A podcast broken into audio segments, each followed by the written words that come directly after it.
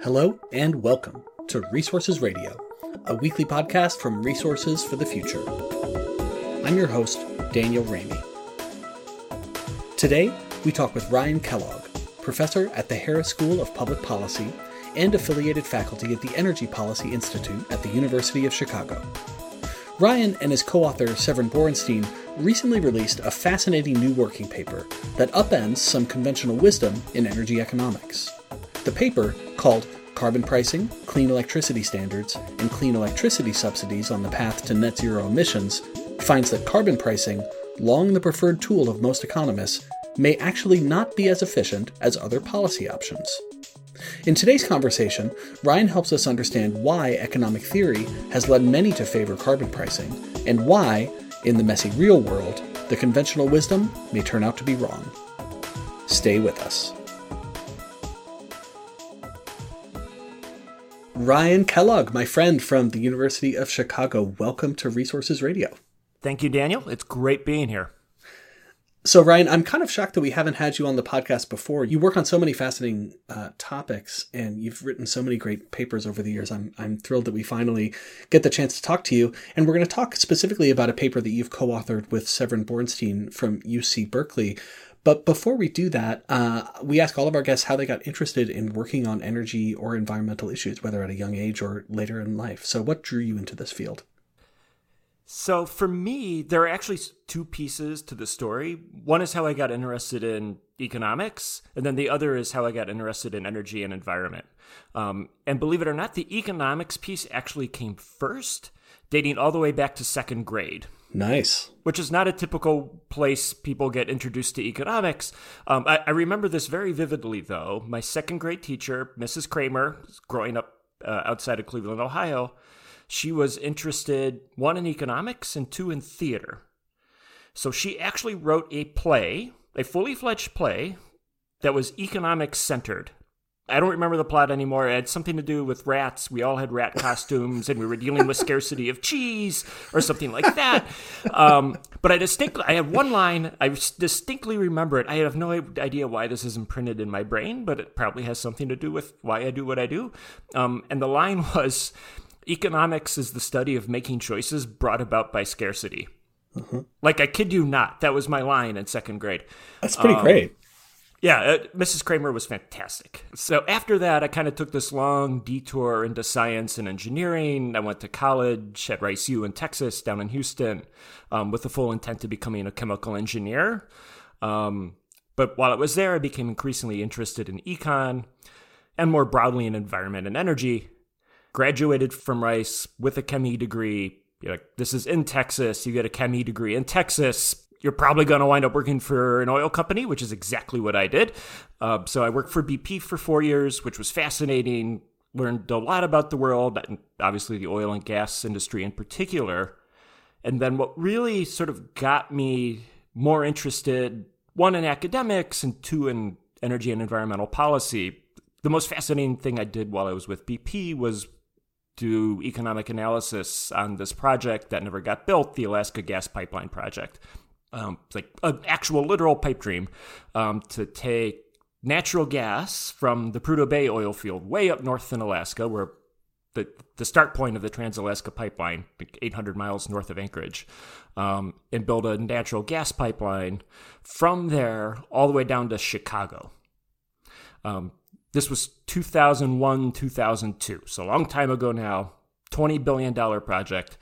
Um, you know, the economics then were kind of shaky. And this was in a world where people thought the US would be importing gas and there would be a gas shortage because there was no such thing as shale then. Um, it's a really good thing the project didn't get built because it would have been it would have finished right when the shale boom was kicking into high gear and natural gas prices in North America tanked. Um, so missed all that. That was good. Um, but like part of my experience, um, because the pipeline was so intertwined with state policy and federal policy, both U.S. and Canada, was doing a lot of work trying to model sensitivities towards you know various tax credits, regulatory policies, and so on. There was an energy bill um, up for debate in Congress at the time. Um, that part was really fascinating and a part of sort of what got me interested in thinking more about you know as I want to sort of pursue a career in sort of energy and energy economics, do I want to be doing that working in private industry or do I want to take a more academic route? And then in 2003, I applied to graduate school, went off to do a PhD, and then you know became the research egghead that I am today. That's that's great. Uh, so I, I next time I see you, I'm going to bring some cheese, and we'll decide how to you know divide it up between ourselves. Um, and uh, and I can say for first hand experience, you may be an egghead, but you are also uh, pretty fun to hang out with. So um, let's talk now about this new paper, um, which, as I mentioned, you've co-authored with Severin Borenstein, uh, who we've had on the show. Uh, the paper is focused on three types of policies aimed at reducing emissions uh, from the electricity sector. Those three types of policies are carbon pricing, clean electricity standards, maybe we'll call those CESs during the conversation, I don't know, up to you. Uh, and the third one is clean electricity subsidies. So we're going to talk about those three types of policies. Our listeners probably have an intuition as to what they all are, but to get us all grounded, can you just give us a quick primer on how each of those are supposed to work? You bet. So let's just start with carbon pricing, which I think is the easiest to get your arms around. Um, the basic idea of carbon pricing is to put a price on carbon emissions from fossil fuel generators. Um, it's probably easiest to think about in the context of an explicit carbon tax, um, where if you're a coal fired generator or a natural gas fired generator, every ton of CO2 that comes out of your stack, you pay a price on that. $40 a ton, 50 bucks a ton, 100 bucks a ton, wherever that price is set. Um, and you can implement that, like I said, with just an explicit carbon tax, so the money just goes straight to the feds. Or alternatively, you can sit, um, and this is effectively part of the system that California has and the northeastern states and a cap and trade market there, set up a cap and trade market where for every ton of CO2 you emit, you have to find and buy a permit on the an emissions permit on the open market. And that acts very similar to a carbon tax in terms of the price incentive that it places on trying to uh, reduce your emissions. Now, moving on to clean electricity standards or CES, um, there the mechanism is, is different in a couple important ways. So, one, unlike carbon pricing, a CES, a clean electricity standard, doesn't directly tax fossil generators' emissions. Instead, what you're going to do under a CES is basically classify all the generators into two types either you're clean or you're dirty. Where clean typically is meant to mean basically zero emissions or really close to zero emissions. So, what would qualify as clean? You know, obviously wind and solar, also nuclear, probably geothermal. In principle, you could imagine a fossil generator with really good carbon capture and sequestration bolted onto it so that all the carbon emissions actually wind up getting reinjected into the ground. Very expensive technology, not developed at scale, but in principle, it would be covered under a CES. And then once you've made that distinction between, all right, these plants are clean, these other plants are dirty. The Clean Electricity Standard then just says, all right, at say a given year, let's say 2030, we're going to mandate that all generation hit a certain clean electricity share target. So, for instance, 60% of all generation needs to be clean by a certain date. And that clean generation percentage can ramp up over time. So, you know, starting around right now, we're around 40%, including hydro and nuclear, of US electricity generation is clean, roughly. Um, so you can imagine ramping that up to 80 or 90% over a period of 15 years or something like that. And really, what you're doing is that electricity standard incentivizes clean generation and penalizes anything that's dirty. Got it. And then our third one is clean electricity subsidies and a, so a clean electricity subsidy, which also kind of annoyingly has the initial CES. In the paper, we call them zero emission subsidies to try to make the distinction, um, but we'll call them clean electricity subsidies. Um, there, what you're doing, it's almost the flip side of carbon pricing. Um, so you don't really do anything with the dirty generators in terms of policy that are, directly affects them. Instead, what you do is you subsidize electricity generated, megawatt hours generated, produced by any source that's designated as clean. Um, and basically, the idea there is by subsidizing the clean generation, you're going to give them a leg up in the electricity markets so that clean generators can better push out the dirty generators over time. Great.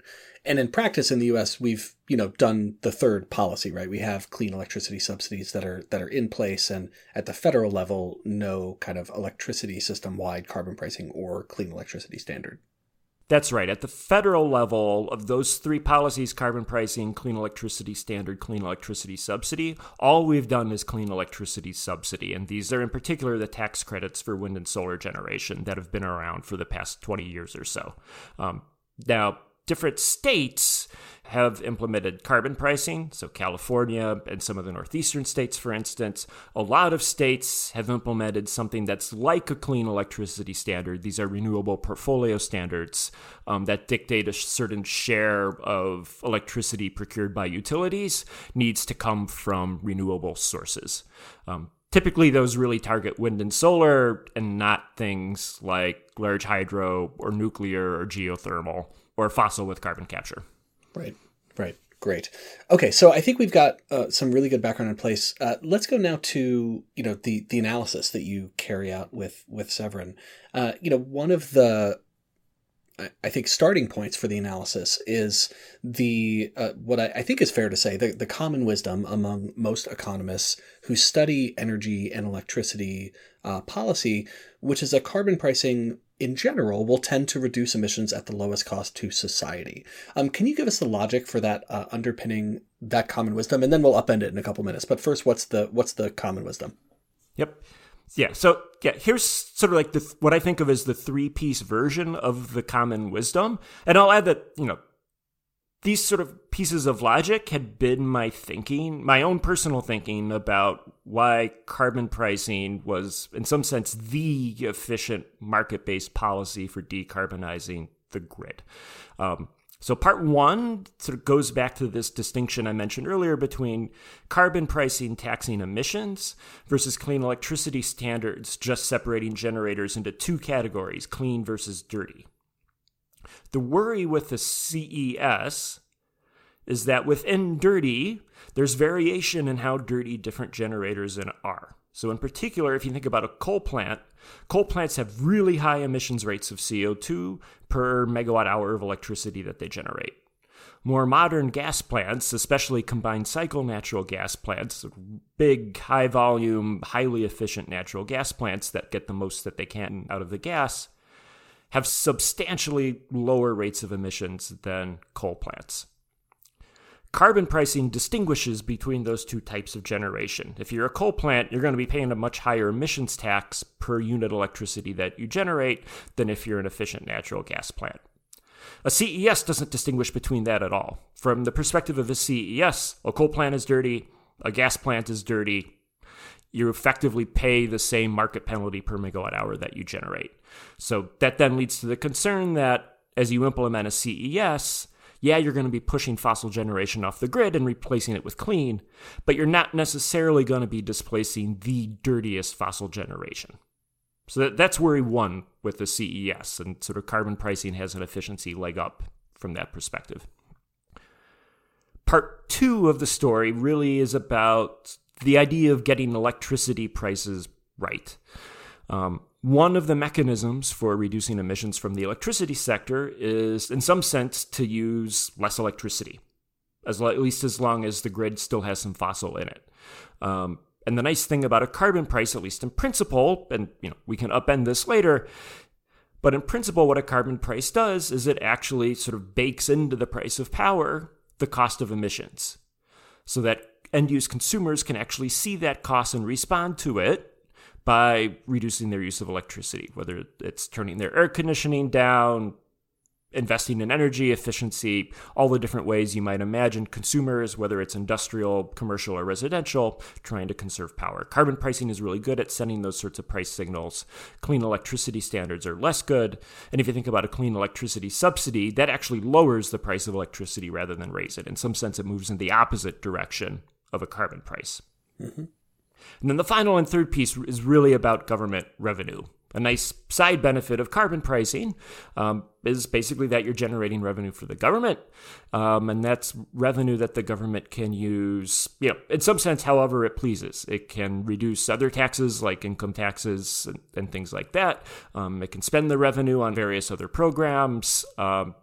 Because it's all going into the big fiscal budget. It can be redistributed as progressively or regressively as people want it to be distributed. That's all nice. A CES doesn't generate any revenue for the government. And then, of course, the clean electricity subsidy actually involves the government paying out revenue. And that revenue ultimately has to come from somewhere either additional taxation, cutbacks in spending elsewhere, um, or you know deficit increases that have to be paid for somewhere down the road. Um, so those those budget differences are important. Though it is it is sort of useful to point out that if we're thinking about deep decarbonization of the grid, um, I think one thing people sometimes forget about carbon pricing is that if you actually drive emissions to zero, you're not generating any revenue anymore. You might have a really high carbon price and a really high carbon tax rate. Um, but if you drive all the fossil out of the grid, you're multiplying that tax rate times zero CO2. So the tax revenue ultimately goes away with carbon pricing if you really crank down on it. Right, right. Over the long term, for sure. Okay, great. Uh, that is extremely helpful. Uh, let's talk now about comparing some of the analysis and findings you come up with um, with regard to carbon pricing versus clean electricity standards. And then we're going to talk about uh, subsidies after that. But first, electricity standards. So, your analysis shows that under certain circumstances, using a CES could be just as efficient from society's perspective uh, as a carbon price. Can you help us understand how you get there? You bet. And this is was the big surprising result to Severin and myself as we worked on this paper. Um, and this really cuts at sort of the first reason I gave a few minutes ago for why economists have been skeptical of a CES, that a CES, a clean electricity standard, doesn't do a great job of targeting the really, really dirty coal plants um, because it lumps together coal and gas together in a category called dirty.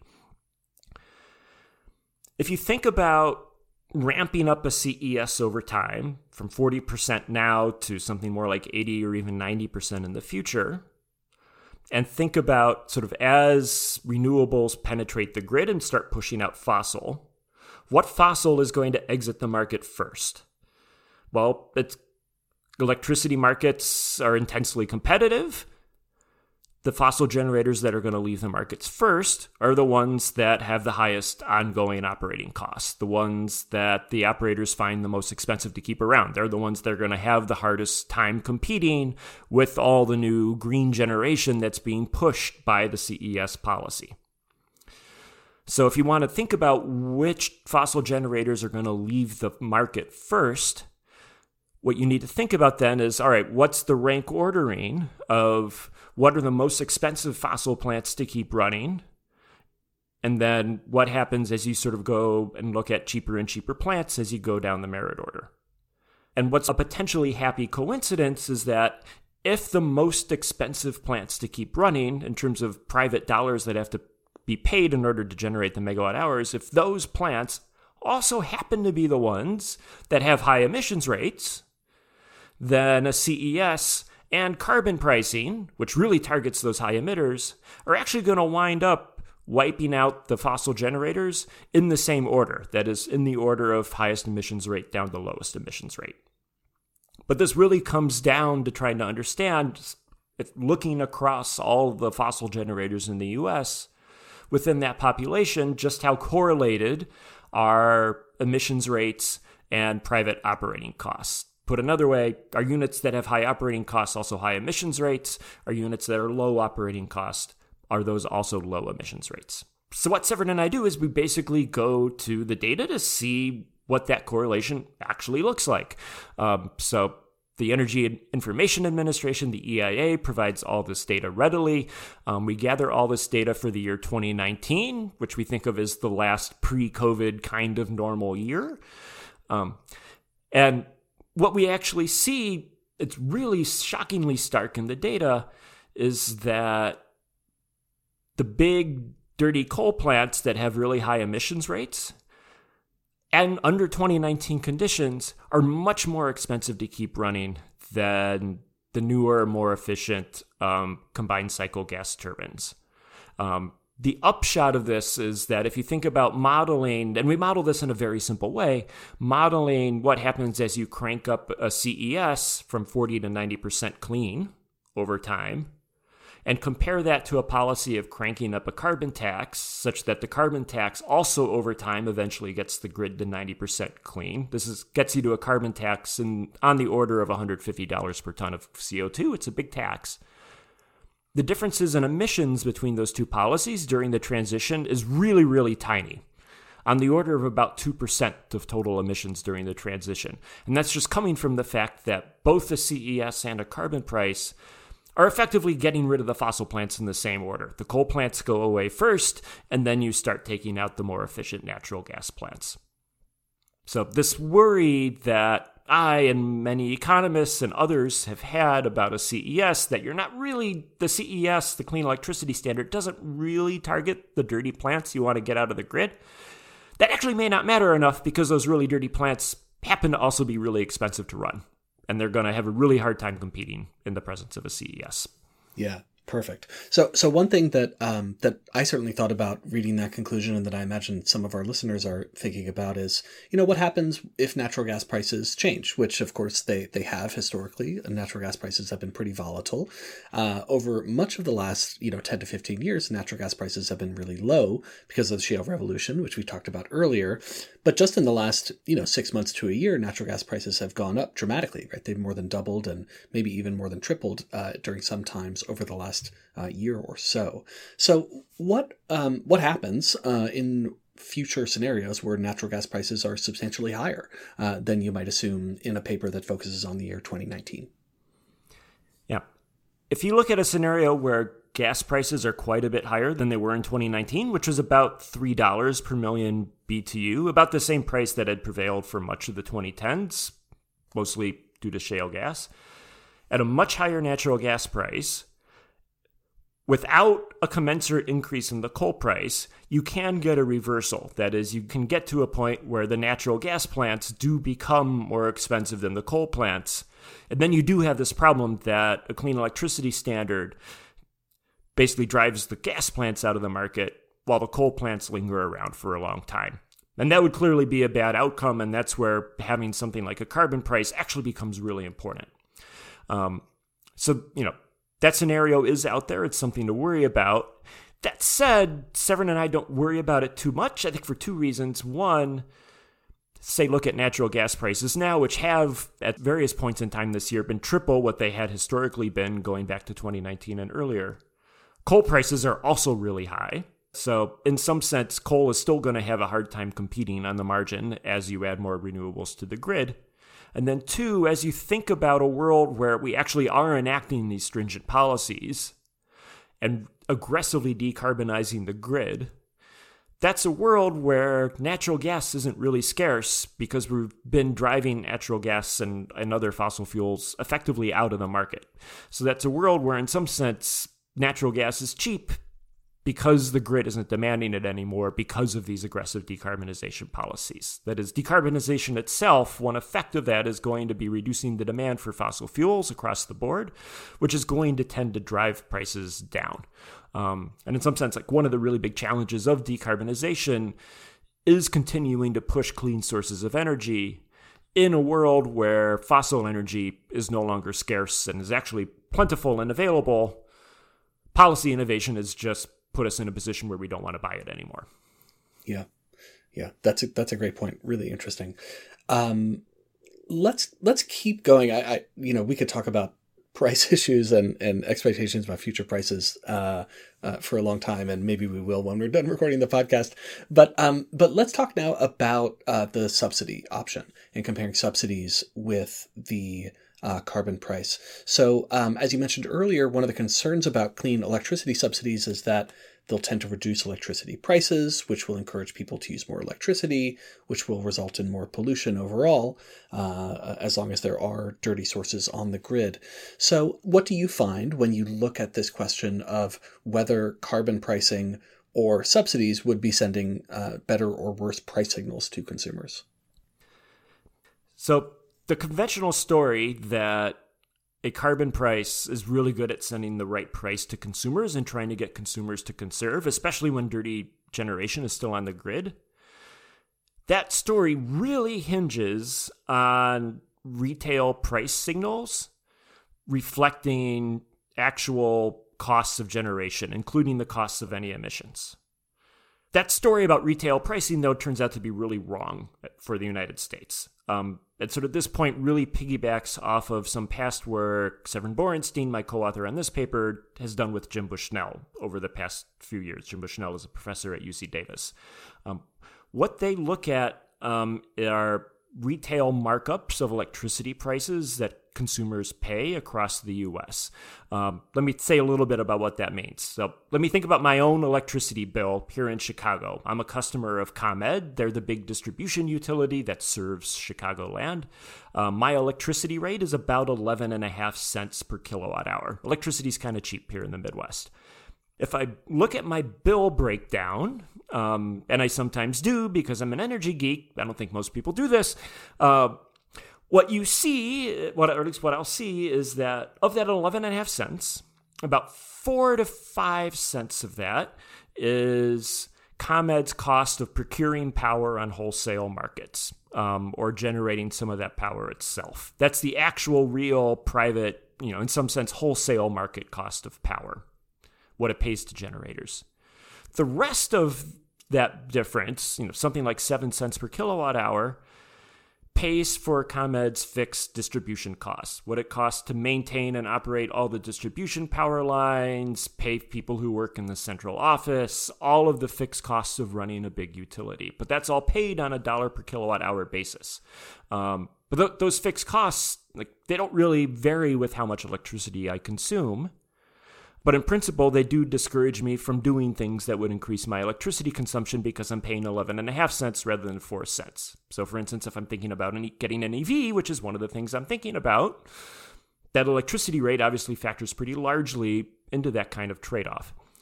Um, now, here in Chicago, we currently still have a fairly dirty grid in the Midwest. Paying a somewhat marked up price for power is maybe okay from that perspective.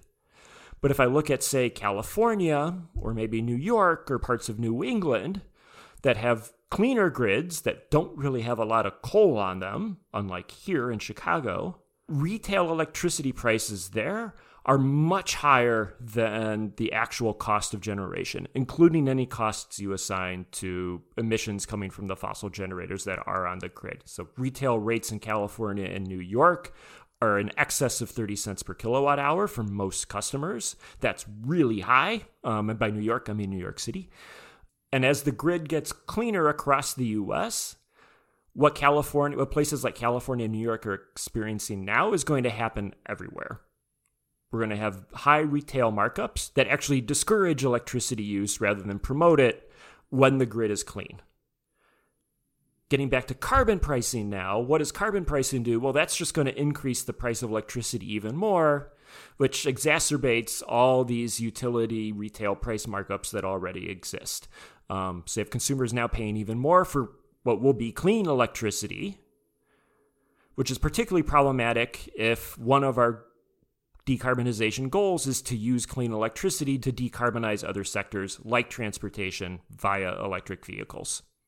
Um, because why would I buy an EV if electricity costs 30 cents per kilowatt hour? So, getting retail prices right from that perspective actually seems to argue more for something, a policy like a clean energy subsidy that leads to lower clean electricity prices rather than higher clean electricity prices. It's, it's, a, it's a big turnaround from the conventional thinking on carbon pricing versus subsidizing clean energy. Yeah, absolutely. And, and I'm sure, uh, well, I know based on, uh, you know, some of the feedback I've seen online uh, to the paper that this, this work is definitely getting people thinking and helping people question their assumptions about, uh, you know, what they may have thought uh, beforehand about carbon pricing and these other types of policies. So it's a, it's a really great contribution. It's a fascinating paper. Uh, of course, we'll have a link to it in the show notes uh, for people to check out. And um, now we're going to go to our last question that we ask all of our guests, which is uh, asking you, Ryan, to recommend something that is at the top of your literal or your metaphorical reading stack, uh, something you've read or you've watched or you've heard uh, that you think is really great and that you think our listeners would enjoy. So I recently read the book Superpower by Russell Gold.